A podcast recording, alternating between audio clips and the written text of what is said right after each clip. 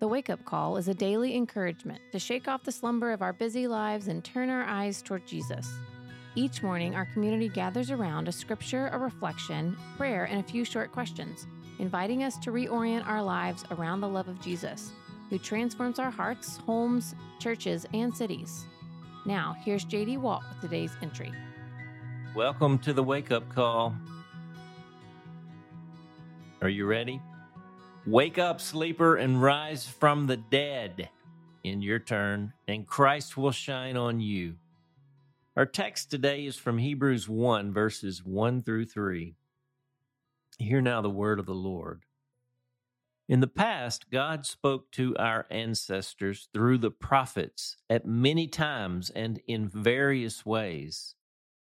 But in these last days, He has spoken to us by His Son whom he appointed heir of all things, and through whom also he made the universe. The Son is the radiance of God's glory and the exact representation of his being, sustaining all things by his powerful word. After he had provided purification for sins, he sat down at the right hand of the majesty in heaven. That's the word of the Lord. Now consider this. Previously on the wake up call, we are in the midst of a series on the fruit of the Spirit. However, fruit is at the end of the process. To get fruit, we must begin with soil and seeds. We have identified our lives in the context of our hearts, homes, churches, and cities as the garden or seedbed. We have established that we, as the garden, are not ourselves the gardeners. Remember, God, our gardener, is landscaping us with the word, making of our lives a salvation garden.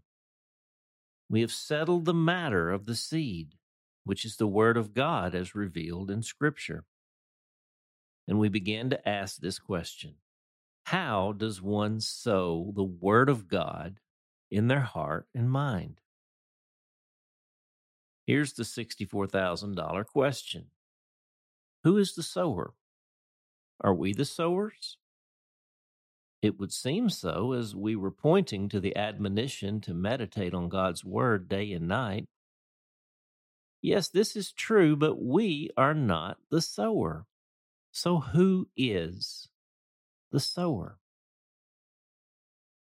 In the past, God spoke to our ancestors through the prophets at many times and in various ways.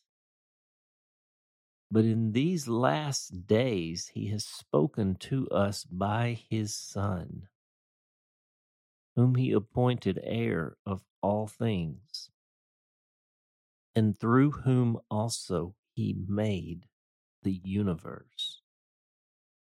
The Son is the radiance of God's glory and the exact representation of his being, sustaining all things by his powerful word. After he had provided purifications for sins, he sat down at the right hand of the Majesty in heaven.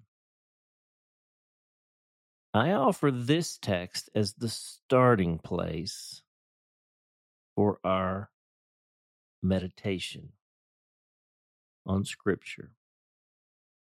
With exquisite economy of speech, the writer says everything we need to know. I want you to copy this text down in your journal or on a card, somewhere you can access it. I want you to learn this text, to dwell deeply on it. I want this to become one of our life texts. I want us to read, ruminate, rememberize, research, and rehearse this one together. Jesus is the sower as he comes to dwell through his spirit in our inmost being, he sows the scriptures into our lives. just as the Spirit sowed the scriptures into his word made flesh life.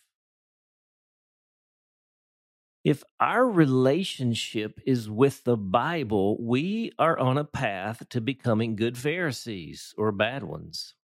Our relationship is with Jesus, who is the Word made flesh and who interprets to us the Word made text.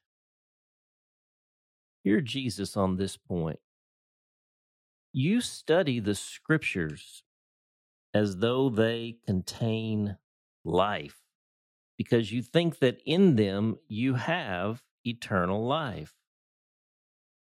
These are the very scriptures that testify about me. Yet you refuse to come to me to have life. John 5 39 and 40. We come to Jesus, and then Jesus leads us into the scriptures.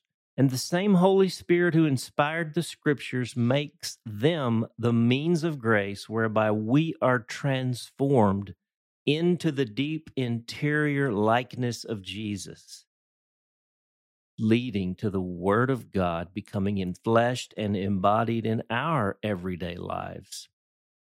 This is the miraculous movement whereby the seeds of the Word of God, sown by Jesus into the seedbeds of our lives, come to produce fruit, which yields yet more seeds.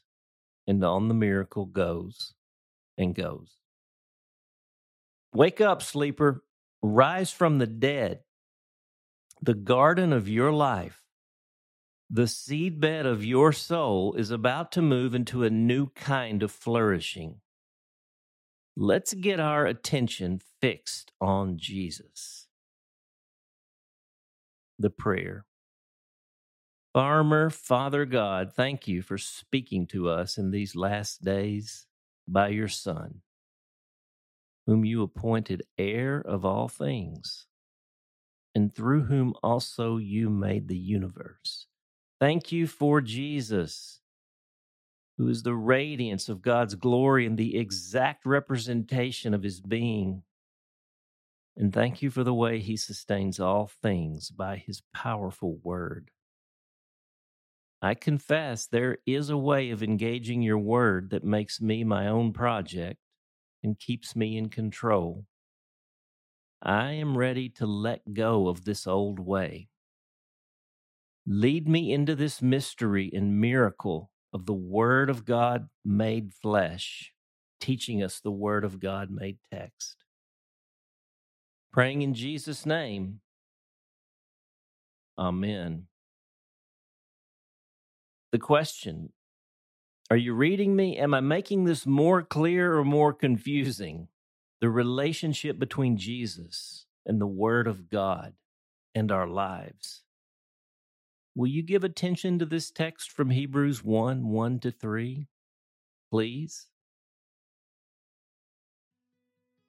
For the awakening, I'm J.D. Walt. And a P.S. here, I want to tell you about a feature that I've been adding to these daily readings. I have begun to add notes in the midst of the text, and at the bottom of each entry in the email are the notes for further reflection. Just some further thoughts, some further scripture references, some more connections. I've decided to not read those into the recording for length's sake. But I would love it if you are interested, if you would subscribe to the email and you can see those there. It'll be helpful additional content. All right, I'll see you tomorrow. We hope that today's entry challenged and encouraged you. And thanks for listening to the Wake Up Call, powered by Seedbed. Be sure to share this with a friend, leave us a rating, and subscribe wherever you prefer to listen to podcasts. Find out more and join the movement by visiting our website at seedbed.com slash wakeupcall.